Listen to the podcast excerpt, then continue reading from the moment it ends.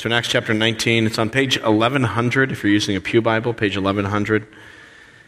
And we're looking at verses 23 to 41. Let me read the passage. Acts chapter 19, verse 23. About that time, there arose a great disturbance about the way. A silversmith named Demetrius, who made silver shrines of Artemis, brought in no little business for the craftsmen. He called them together along with the workmen in related trades and said, Men, you know we receive a good income from this business, and you see and hear how this fellow Paul has convinced and led astray large numbers of people here in Ephesus and in practically the whole province of Asia.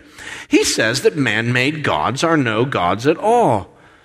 There is a danger not only that our trade will lose its good name, but also that the temple of the great goddess Artemis will be discredited, and the goddess herself, who is worshipped throughout the province of Asia and the world, will be robbed of her divine majesty. When they heard this, they were furious and began shouting, Great is Artemis of the Ephesians! Soon the whole city was in an uproar. The people seized Gaius and Aristarchus, Paul's traveling companions from Macedonia, and rushed as one man into the theater. Paul wanted to appear before the crowd, but the disciples would not let him.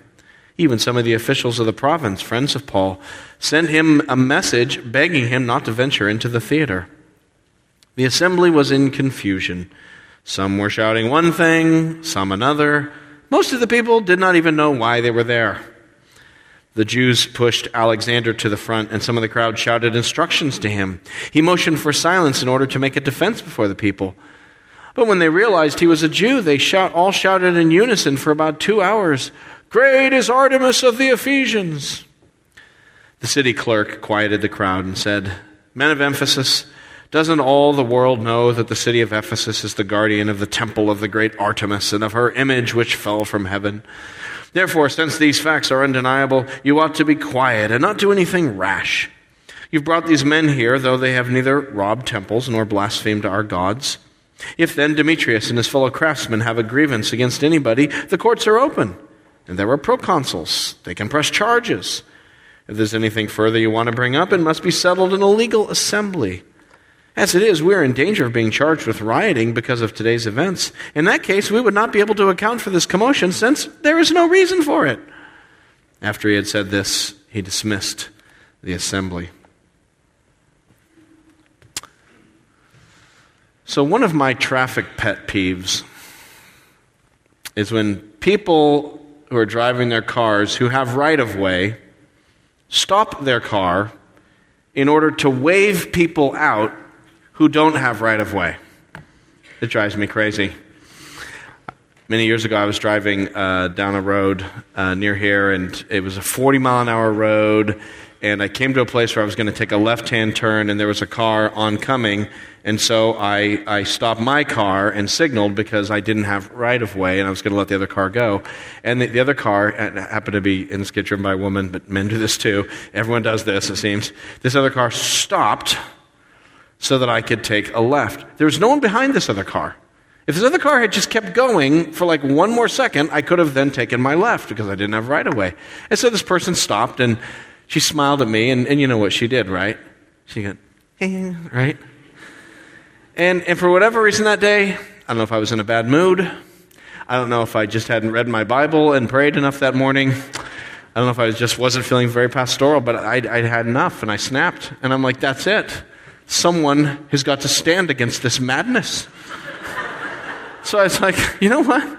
I'm not going. So I just looked back at her and I smiled and I was like, no, you go ahead. So she looked at me and she's like, eh, no, you go. And I was like, no, you go. And now she's starting to get confused. You know, she's, I, I could just see her wheels turning like, I stopped. I'm waving my hand. Why aren't you obeying me? And she's like, no, you go. And I was just like, No, I'm not going. And so she finally accelerated, and as she drove past, I kind of looked over at her. And uh, do, do, you kids here? I don't know, kids, I don't know what cartoons you guys watch today. Do you guys ever watch the old Bugs Bunny cartoons? They're the best, all right? As far as yes, thank you, Aaron Knight. Yes, you and I watch Bugs Bunny still. Do you remember from Bugs Bunny the Tasmanian Devil? That's who was in the car as she drove by.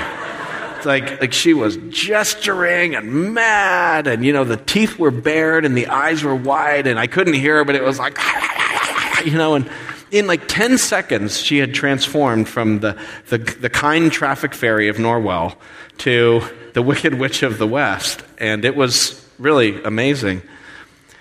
You, you know, we're all, we're all nice people and we're all decent people, but it's amazing how quickly our civility can evaporate if people start to mess with us in ways we don't like. Yeah, we're, we're, all nice. Everyone's nice. You're a nice person, so am I. But if you start messing with my stuff, or my life, or you open your car door in the parking lot and it bangs into mine, and I'm in the car, and all of a sudden we get angry. Um, if you mess with my time or my schedule, especially, and I'm on a clock, or, or you mess with, you know, I, I do something for you and I don't feel like you've appreciated it enough. All of a sudden, all this nicey nice just goes out the window, and suddenly we're angry, or we're saying, I'm going to sue you, or you're going to punch somebody out. It's, it's incredible how quickly we escalate to those places. People escalate there very quickly. It happens to us sometimes. Our civility and our kindness is often just very tissue thin. It doesn't take much to break that. And that's important for us to know as Christians, especially as we think about telling other people about Jesus, telling them the good news about Jesus. Because here's the thing about the gospel of Jesus is that it messes with our lives. All right, it's good news it's really good news. It's the best news that, that there is to know that there is a Savior sent from heaven to forgive and save sinners like us. And so that's good news. But it also confronts. It confronts us and says, You need a Savior. That, that you are a sinner in need of a Savior. And good news is He's here, but you need Him. And, and we don't like our lives being messed with in that way. And so as the gospel comes to bear upon us, yes, it brings grace, but it also brings truth. And often there's a reaction. Often we turn into that Tasmanian devil. We become angry at, at our lives being intruded upon. Well, here we are in the book of Acts, chapter 19, and uh, there is this riot in Ephesus. And this story is really a case study of what it looks like in the city of Ephesus when the gospel has intruded and the gospel has come into the city, and, and suddenly some of the things they hold dear, in this case, the worship of Artemis, this goddess, has now been impinged upon by the gospel, and there's a reaction to it as the gospel messes with that. And so the story comes in two parts. There's Demetrius' speech to the craftsmen, where he explains the problem. And then there's the riot in the, um, uh, the theater there, the amphitheater, and, and this crazy, this, this confusion that takes place. And in each of these story, each of these parts of the story, they reveal to us what it looks like when our sinful, idolatrous hearts are confronted and exposed for what they are, and the reaction that comes as a result of that because of the gospel of Jesus. Don't be surprised by hostile, angry reactions to the gospel. Don't be surprised when, when idols are confronted that people who worship idols don't like that. That's normal. It's the way we work, it's how we are as people. So let's look at this story in those two parts. The first scene is Demetrius speaking to his fellow craftsmen. And here I think particularly what's exposed is not just the idolatry of these of the people of Ephesus, but, but I would say the irrationality of their idolatry. That, that the fact that worshiping idols is irrational is highlighted through this story. Okay, so look at the story. It says in verse 23 About that time there arose a great disturbance about the way that's what they used to call Christianity, the way, named after Jesus, who is the way, the truth, and the life. And a silversmith named Demetrius, who made silver shrines for Artemis, brought in no little business for the craftsmen. So the, the goddess in question here is Artemis. Uh, you may know her from your, your studies in um, ancient cultures as Diana. That's what the Romans called her. Uh, she was the goddess of the moon and the goddess of the hunt and the goddess of childbirth and the goddess of death. And she was, of, of the different gods that were worshipped in the Greco Roman pantheon, at this time, she was one of the most popular ones. She was kind of an A list god. Uh, lots of people worshipped Artemis. Uh, and of all the places to worship Artemis, Ephesus was the number one place. Right? It, it, was the center of Artemis worship in the ancient world. So, for that reason, it's very popular. Um, archaeologists and historians uh, tell us that the temple to Artemis in Ephesus was one of the seven wonders of the ancient world. It was massive. It was, uh, you know, 400 feet long plus, uh, longer than a football field, and it was over 200 feet wide, so wider than a football field. I mean, huge space. The columns that held up the, the roof were, uh, we're told, were 60 feet high. It was an enormous building, the biggest building in the ancient world. Uh, and so, so if you wanted to worship Artemis, the place to go was to Ephesus. There was a week long festival every year called Artemision, where people would come from all over the world, and there'd be games and carnival and you know theater and all kinds of things on display. So when Demetrius is speaking to these fellow craftsmen here, he's concerned that the most popular god and the center of Artemis worship for the Roman world is under assault. That because Paul is preaching the gospel, that people are turning away from Artemis, that, that somehow he's diminishing the worship of Artemis. So, so this is not just about the money that Demetrius is losing in his silver craftsman trade. So what he would do is he would make little silver shrines, and when pilgrims would come to see Artemis, they would sell these. Then people would take those home, and they would put that on their little shelf of gods, and that would be part of their worship of Artemis. And uh, archaeologists have found these little shrines, not silver ones, but marble ones, and some made of terracotta. And, and so th- this was sort of common practice back then. So Demetrius made money that way. So Demetrius was losing money, but more than money, Demetrius and his fellow craftsmen, their identity was caught up in the worship of Artemis. This is who they were. They were the guys who stood with Artemis. They, they were loyalists to Artemis. And so for them, this was striking at the very core not only of their livelihood, but of their life and their identity, who they were. And so, so Demetrius says, Look, this Paul is preaching, and it's hurting our worship. And that's when the idol- uh, the uh, irrationality of idolatry comes out. There's a lot of irony in this passage, right? I mean, look, look at what Demetrius says. Verse 26. You see and hear how this fellow Paul has convinced and led astray large numbers of people in, the, in Ephesus and in practically the whole province of Asia. Get this. He says that man made gods are no gods at all. How dare he say that man made gods are no gods at all? You stop and you go, wait a minute. Do you hear the words that are coming out of your mouth? Man made gods are no gods at all. That, that seems a pretty rational thing to say to me, right? Like if, if I make a god out of my hands and I make a statue and then I cover it with gold or silver and then I give it to you and I say that's a god, worship it, it seems logical that that's not a god. I mean, even if you're here this morning, maybe you're here this morning and you're not a follower of Jesus Christ yet, maybe you're agnostic, you don't know what you believe, you're kind of questioning and searching. Okay, fine say for a moment, let's just say for the sake of argument, there is such a thing as God, or there are gods, right? So, for the sake of argument, if that's true, by definition, those gods must be powerful beings. I mean, that's part of what it means to be a god. They have to at least be as, as powerful as the Avengers, okay? Probably more than the Avengers, if they're really gods, all right? So, so, so if that's what a God is, by definition, to be a God, you have to be some kind of superhuman thing or greater. So, isn't it logical to think that making a statue and putting it down and worshiping that thing isn't a God? I mean, it just seems like eminently reasonable thing to say. But in our idolatry, in our sinfulness, we become irrational. Sin is irrational when you know the truth, if we truly knew who God was and everything that was true about him, all sin would seem irrational because it is irrational. And so suddenly his irrationality of this God is being, is being unmasked, it's, it's put on display. Or, or look at this other statement that, that's just so irrational. He says, look at the end of verse 27. There is danger, not only that our trade will lose its good name, but also that the temple of the great goddess Artemis will be discredited, and the goddess herself, who is worshipped throughout the province of Asia and the world, will be robbed of her divine majesty. How, how could Paul rob a God of divine majesty? If there really is a God, how could a God be robbed? I mean, it would be easier to rob the President of the United States of one of his ties from the White House. You could do that more easily than you could rob a God of its majesty. If it's a God, how would I even go about that? And so it's like, why, why do you feel you have to protect this goddess so much? If this is a goddess, If she's the goddess of death or the hunt, she's probably able to handle herself just fine, thank you, without you, Artem, uh, Demetrius. So, so why, why, are you so defensive of her?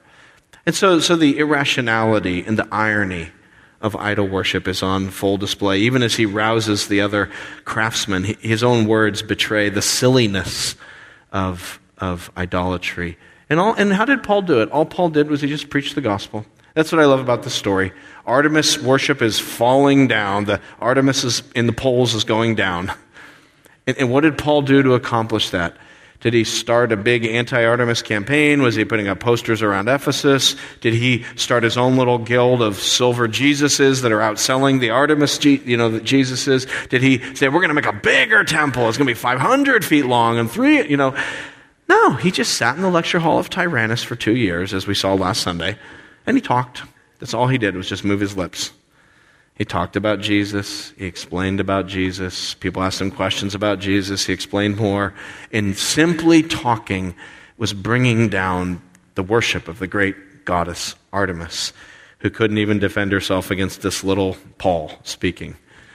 Uh, it, it reminds me of that scene in the movie The Wizard of Oz.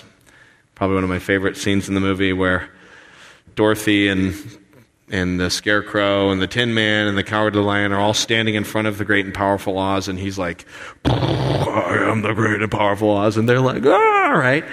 And do you remember the scene? Toto gets loose. Thank goodness for little terriers. That's what I got to say. And uh, the little terrier runs over, grabs hold of the curtain, and pulls the curtain back. And then you realize that the great and powerful Oz is actually just some dude who built a machine, and he's over there like levers and dials, and he sees that they see him, and he says into a microphone, Pay no attention to the man behind the curtain. and Oz says, Pay no attention to the man behind the curtain. And all of a sudden, it's, it's all shown to be a hoax. But there really is no great and powerful Oz. And, and so Paul is like Toto. Paul simply comes along and starts telling them the gospel. He says, Look, there is a God. It's not that statue. It's not any statue. How could it be a statue? It's, he's God. He made this whole world. He's an awesome God. And, and by worshiping statues and by doing things our own way, we're sinning against that God. We've, we've rejected that God's authority over our lives, and we're under judgment.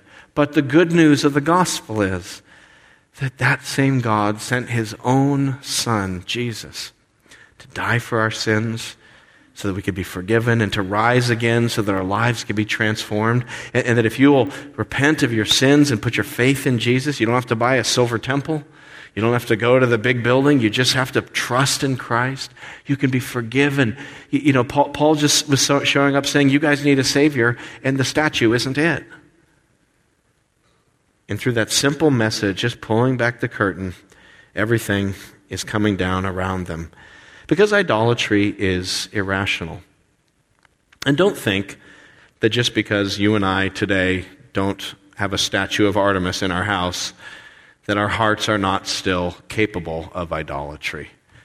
To, to be idolatrous, you don't actually have to have a statue. It, it's more, it's as much a function of the heart and the soul. I, idolatry is, is when we take anything in the world that may be a good thing in and of itself, and we begin to ascribe it a kind of ultimacy. We, we begin to look at it as, as our life and, and our hope and, our identity when we begin to treasure it above anything else. And when that happens, good, normal things become idols. John Calvin, uh, the uh, Reformation theologian, famously said that the human heart is the greatest idol factory in the world. We, we just make idols and, and we grab on to things and, and we take good things and we elevate them and they become what we live for and who we are and it's in our identity and our meaning and our purpose in things that we're never meant to sustain that. And it's irrational. You know, it's irrational to make money your idol and to put your hope and trust in money. Like, we know that. Step back, think about money. It comes and it goes. We've made it, we've lost it, right? You make it, then you die, and then you leave it to people who didn't earn it and they blow it. Right? It's just, it, it's, you know, money, and money, it's not, not, we need money. You've got to work, you have to earn money. But if that's what your life is about, I mean, we all know people who've made a lot of money and are totally miserable. And their lives have fallen apart and they're very broken because we know that money isn't the purpose of it. And yet, in our irrationality of idolatry, we, we live the opposite way. We know it's irrational to think that, um, uh, that another person could make us happy. We step back and we say, of course, everyone, no one's perfect. People are, we as Christians say, people are sinful. And so, anytime you're in a relationship with a person, you're, you're a sinful person in a relationship with another sinful person, it's not going to completely fulfill you. No relationship can. And yet, we, we put people on pedestals and we idolize people and we want their approval, or we think if I just had that person as my spouse, or I just had this or that, then I would be happy. And it's irrational. No person can fulfill that. We, we take a good thing, which is a relationship, and we turn it into an ultimate thing and it disappoints us profoundly, and people disappoint us profoundly because no human being can bear the weight of deification because it's an idol. People become idols. It's, it, is, uh, it is irrational to think that finding your happiness in staring at, at pornography or in shopping or in anything like that is okay or that it won't harm you or that it won't ruin you or, or, or be bad for your soul in some way. It's irrational to make our children into idols. Know, sometimes we do that as parents, as your parents here. We take our children, and, and our children are awesome. They're wonderful gifts from God. But sometimes we as parents put them on the pedestal and, and, sort of give them a kind of ultimacy so that our whole lives is, are about making sure our children do well and we wrap up our identities in our children. And, and if our children are doing poorly, we feel threatened and we, we act out in different kinds of ways. Um, sports are an idol in, in many ways. We, we live, I, I think it's an, a South Shore idol and sports, you know, kids' sports. You know, getting our kids in sports. You, you know, one of the, the things I've seen that I think is really troubling is, is how much kids' sports have grown and grown so that even on Sunday mornings, you know, people have their kids in baseball or hockey or lacrosse. And, and so your, your kids are, aren't worshiping with you in church for like three months or four months or five months out of the year and you think that's okay for your kids, like that's, that's ruining their souls. That's bad for their souls to not see mom and dad worshiping God. You're sending them a message about what is ultimate by how you spend your time as a family and what you do. Your kids need to worship Jesus. That's good for them. They're not going to become professional athletes, but they could become followers of Christ.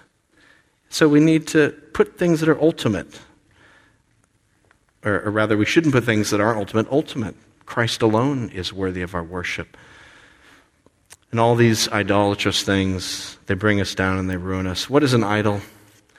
It's anything that we treasure more than Jesus Christ. An idol is anything that I treasure more than Jesus Christ. Think back on your week, this last week.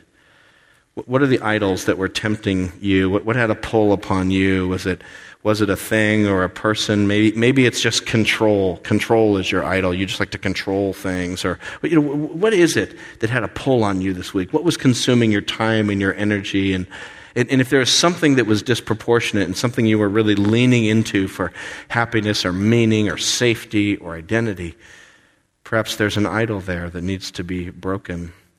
And this is a discipline even for Christians, right? We as Christians can still go back to our old idols. That's why the uh, Apostle John in his epistle ends the epistle by saying, Little children, keep yourself from idols, because we're still prone to idolatry in so many ways. And so the gospel comes along and it puts its finger on our idols and says, No, that's not a God. No, that can't save you. No, that's not what your life is about. That's an idol. And, and often, we react to that negatively. Out comes the Tasmanian devil when God doesn't play by our rules. Out comes the anger and, and the emotion. And so, as, as the irrationality of idolatry is on display here in the riot in Ephesus, so next comes the anger. And, and that's what we see in the next part of the story. There's the riot itself. They go from irrationality to being emotionally unhinged. They're unglued. Look, look at how crazy they get. Verse 28 When they heard this, they became furious, out of control anger. They're shouting, Great is Artemis of the Ephesians. Soon the city was in an, an uproar. They, they grabbed Paul and uh, Gaius and Aristarchus, Paul's traveling companions. They're, they're manhandling people. This is becoming very dangerous very fast. Verse 32 the assembly was in confusion. People are shouting one thing, some shouting another. People don't even know why they were there. It was just crazy. Some guy wants to get up and speak. They realize he's a Jew and they shout him down. So there's bigotry and racism rampant. This is all the ugliness of the mob scene that comes out. And so this, this, this whole city is, is becoming unglued because their idols have been exposed and now they're, they're reacting emotionally and angrily at that whole thing. It's like the whole city is a two year old throwing a tantrum. no, it just scream. You know, two years old throw a tantrum. They lay on the ground and they back, arch their backs and they scream and yell and they just want what they want. And you know, it's it's it's it's wild with, with them. And so, you know, what do you do with a two year old throwing a tantrum? You just got to let them throw their tantrum. After a while, the, the kid doesn't even know why he originally started screaming in the first place. He doesn't even know why he's there. He's just yelling and screaming. So you just got to let him have it out. And don't try to appease them, that's for sure. It's the wrong thing to do. And the craziness of, of this is, of course, highlighted by the city clerk. So the city clerk comes into the story in verse 35, and in some ways, he's the, the interpreter of the story. He tells us how to, to interpret the actions. He says, he points out to the irrationality in verse 35. He says, Look, everyone knows Artemis is the goddess. She can defend herself. Like, what are you guys in an uproar about, the, uh, about for, for? And then in verses 36 to 41, he points out the emotional unhingedness of this. He says, Look, there's courts, there's, there's legal process. You guys are out of control. You know, there's no reason for it. Verse 40, we cannot give an account for this commotion since there's no reason for it. It's unreasonable and emotional and unhinged and unglued. But that's what happens when our idols get pushed upon. Sometimes I worry that our whole culture here in America is increasingly becoming like the mob. You know, that there is no more civil discourse, that we don't know how to disagree with each other politely and civilly, that all there is is shouting and polarization and politicization. I was just reading in the paper this week about the Hugo Awards. I don't know if you've heard of the Hugo Awards. They're, uh, it's a book award that's given out every year for uh, sci- fi and fantasy literature. And so I, I, I, like sci fi and fantasy stuff and movies and books. And anyway, so, so they give out these Hugo Awards. But something's happened this year is a number of sci fi and fantasy fans believe that the Hugo Awards have been going to people uh, who are liberal politically. And so all these conservative uh, sci fi and fantasy guys started a, a couple groups to start voting for writers who were openly conservative politically. Then some other people got mad because that was going on, and so they started sort of a counter movement to vote against the people who, who were voting intentionally for the conservative fantasy and sci fi writers to, to, either vote against them or cancel their votes. And so the, people are worried who've run the Hugo Awards for years. They're just worried that the whole thing is becoming ridiculous. That instead of it being about the artistic merits of the, of the writing and whether or not it's good writing, that there's, it's really becoming just yet another platform for this culture war between liberal and conservative. And people are worried about what's going to happen at the Hugo Awards. And and I, I just, I fear that that's where our culture is going, that we don't know how to have even civil disagreements anymore about things and to treat each other with decency. And it's just become the mob. And it's two mobs, and we're shouting and screaming, and great is Artemis of the Ephesians, shouting each other down. And so when, when our idols get pushed upon, when we follow worldly idols and someone starts messing with them, often there is an emotional reaction. You can just look at your own heart, you know. When, when do you get emotional? When do you get angry? Oftentimes, if, if you step back and say, Why am I getting so upset? You'll, you'll discover that somewhere part of the fueling of that emotion is idolatry. And your idol is getting messed with. You know, I, I, I know my own, my own life, I, have seen that to be true. Um, I'm really not a a person who gets outwardly angry very much. I'm pretty calm. You know, I could probably count on one hand, you know, the number of times, you know, I've, I've felt like I've lost my cool publicly with people. I mean, just, I'm, I'm one of those sort of chill people. I, I get worked up inside, but I, I'm able to just sort of keep a lid on it. So I've always kind of thought I don't have a temper. I'm like, yeah, yeah, some people wrestle with that. I really don't have a temper. I'm fine. And I always thought that until I had kids. And I realized I do have a temper. Because kids have a way of messing with your idols.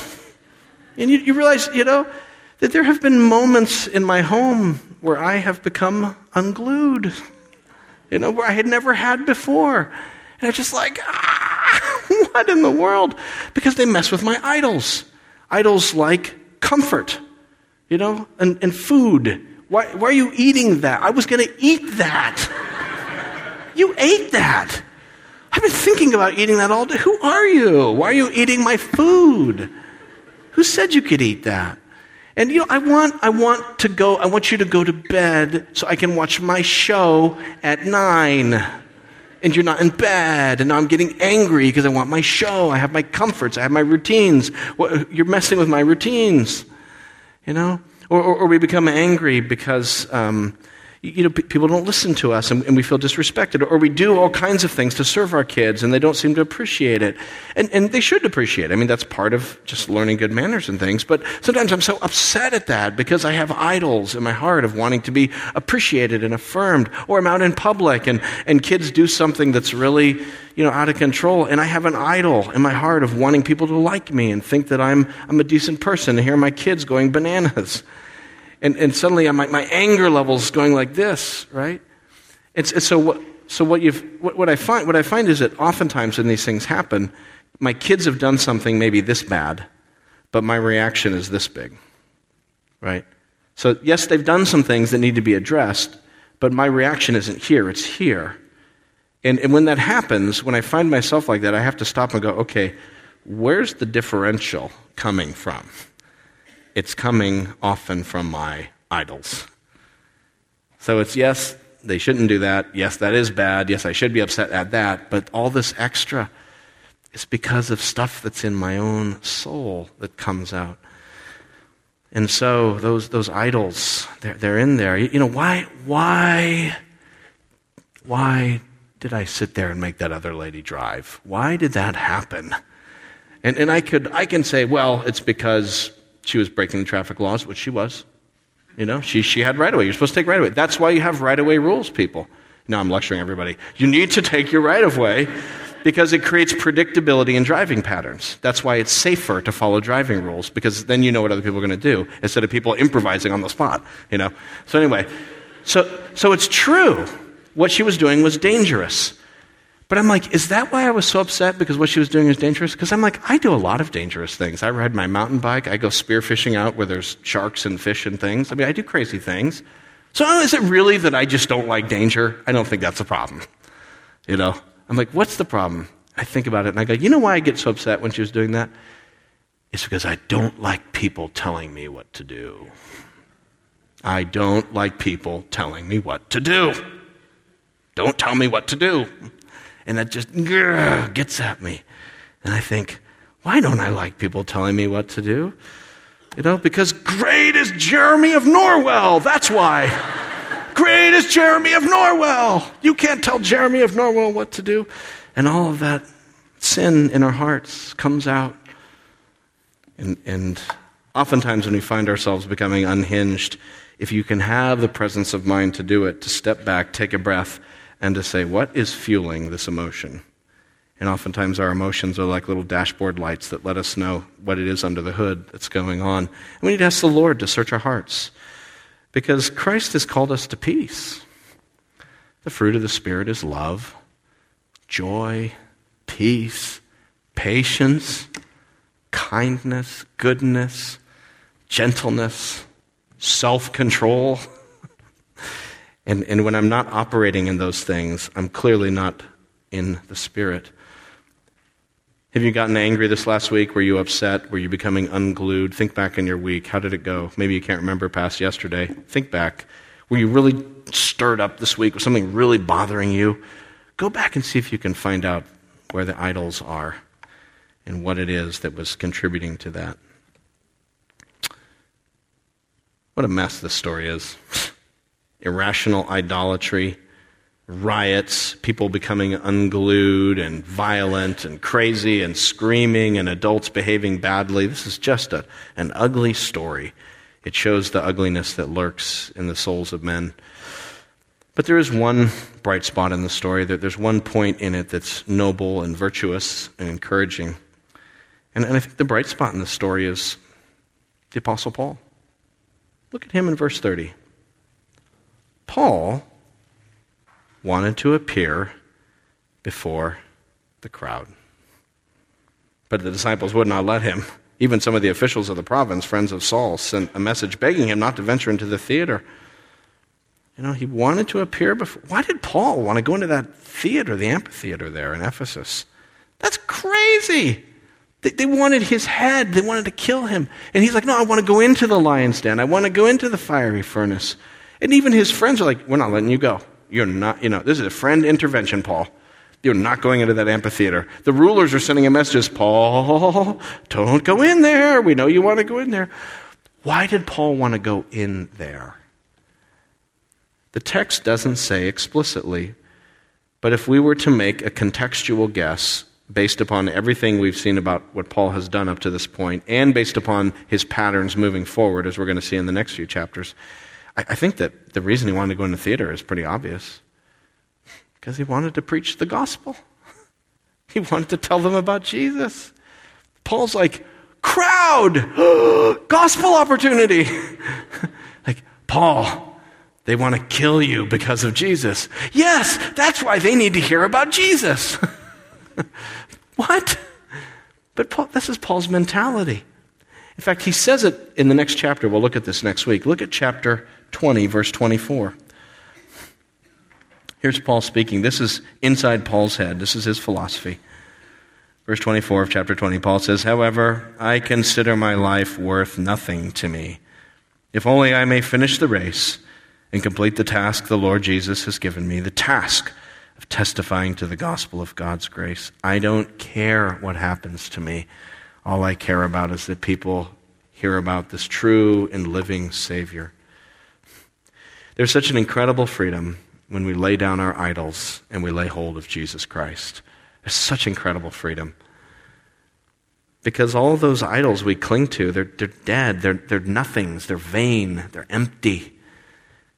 When you let go of an idol and instead you lay hold of Jesus, you got to understand this.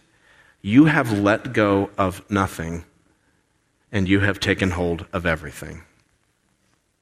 Whatever the idol is that you just feel pulling on your soul, you've got to understand if, if you were to even right now put that idol down and reject it, you are letting go of nothing. And when you lay hold of Jesus, you're laying hold of everything. Because Jesus Christ is life. He is our life. And when Christ is our life, we're, we're free. Like Martin Luther uh, said in his old hymn, let goods and kindred go, this mortal life also. The body they may kill, God's truth abideth still. His kingdom is forever. We, we can let go of our lives. You know, Paul isn't crazy when he says, I don't care if I die. Like, he's like, that's, that's irrational, Paul. No, it's not irrational if you have Jesus. Because you have everything in Christ. And all the things of this world are nothing. And so we're free. We're free to, to let go of possessions. We're free to let go of family and home. We're free to, to let go of our lives if God were to call us to that. We're, we're free to, to let go of all of our need to control everything, which is irrational. You can't control your life. We think we can, but you can't. And so we let go of that because Christ is my life now and my life is in his hands. I, I, can let go of, of trying to control people and circumstances. I can even let go of trying to make you think that I'm a, a great person or that, that I'm all together. You don't have to do that anymore. You, you say, Jeramie, you know, we, we realize you, have got some flaws. I mean, we thought you were a pastor and you're perfect, but we realize you're not. And I can now say to you, like, actually, you don't even know the tip of the iceberg. I'm far worse than you can possibly know. You know? because of the sin in my heart. And but it doesn't matter because Christ has forgiven me. I belong to Christ. And so there's a freedom to live completely for the Lord when we lay down those worthless idols. Things that are good in and of themselves, perhaps, but were never meant to bear the weight of ultimate worship and devotion. And so we lay them down, and we're free as Christians. And we're free to push forward even toward people who are very hostile to the gospel. We're not worried. It's okay. And even if you reject me, and even if you want to kill me, it doesn't matter. Because you need Christ. Even if I have to embody that through suffering, you need the gospel. As we look at the story of Paul here, going into that theater, wanting to go into the theater, and we see the crowds, it, it's an echo, isn't it? it? It sounds like an echo of our Lord Jesus Christ who came for us as he faced the crowds. Jesus faced angry crowds too, but it wasn't because he, he trampled on or messed up their worship of Artemis. For Jesus, he, he messed up their legalism and their worship of the law and their worship of the temple in Jerusalem and and, and they couldn't see that he was the life. And Jesus was saying to his fellow Jewish brothers and sisters, he was saying to them, Look, this temple can't save you. The law can't save you. The, the traditions of Moses can't save you. By, by trying to be a better Jew and a good person, you can't be saved. You need something else. What do we need, Jesus? You need me, he would say. He is the way, the truth, and the life. And, and that trampled on their gods that they had created their idolatry of the law of God itself their worship of the law in the temple. And Jesus said, No, I am the temple. Tear down this temple, in three days I'll raise it again, he said. And so they shouted at him. They didn't shout, Great is Artemis to the Ephesians. They shouted, Crucify, crucify. And unlike Paul, who got held back, God the Father pushed his son forward. And he went and he he bore up, he was torn apart by the Roman soldiers, and they crucified him. And he did it to save the people who were crucifying him. This is the gospel that Jesus Christ has come to save sinners by doing the thing that no idol could ever do, which is to save me from my sins. Nobody can change my heart except my Savior Jesus. So it is Christ who is life. Oh, brothers and sisters, let us lay down our idols. I don't know what they are. They keep creeping in. I keep laying them down and I keep grabbing them again. I'm like Bilbo, I can't drop the ring. I keep picking it up. But let us make Christ Lord of our hearts. May, may our, our hearts treasure Christ more than anything else. And if you're here today and you've never worshiped Christ, I would just encourage you just look at the things you do worship. Don't think that you're just an agnostic or a secularist and you have no religion. That's baloney. Everyone has a religion.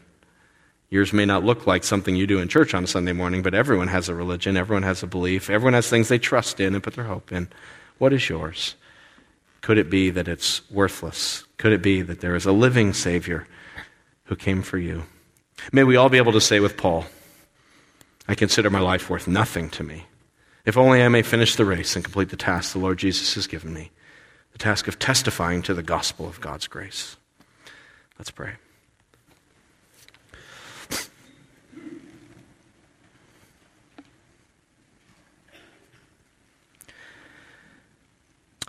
O Lord Jesus Christ, I pray for this congregation and for myself that you would cause our hearts to treasure you above all else. O Lord Jesus, send the Holy Spirit to us right now. And may the Holy Spirit grab hold of the curtain and pull back the idols that are hidden beneath it. And show us, Lord, where those idols are. Oh, Lord, put your finger on our idolatry. And God, help us to be quick to repent. Help us to be quick to cast our idols out. Oh, Lord, may we treasure Jesus Christ above all else. May he be uppermost in our affections. And Lord Jesus, I pray that if there is anyone here today who doesn't yet know you, who's still thinking that, that this world has the answers. God, I just pray that, that they would be exposed as well and they may be free to know the living Savior, not a dead idol, but a living God. And Lord, may they know Jesus. May they come to put their faith in Him. We pray all this in His name. Amen.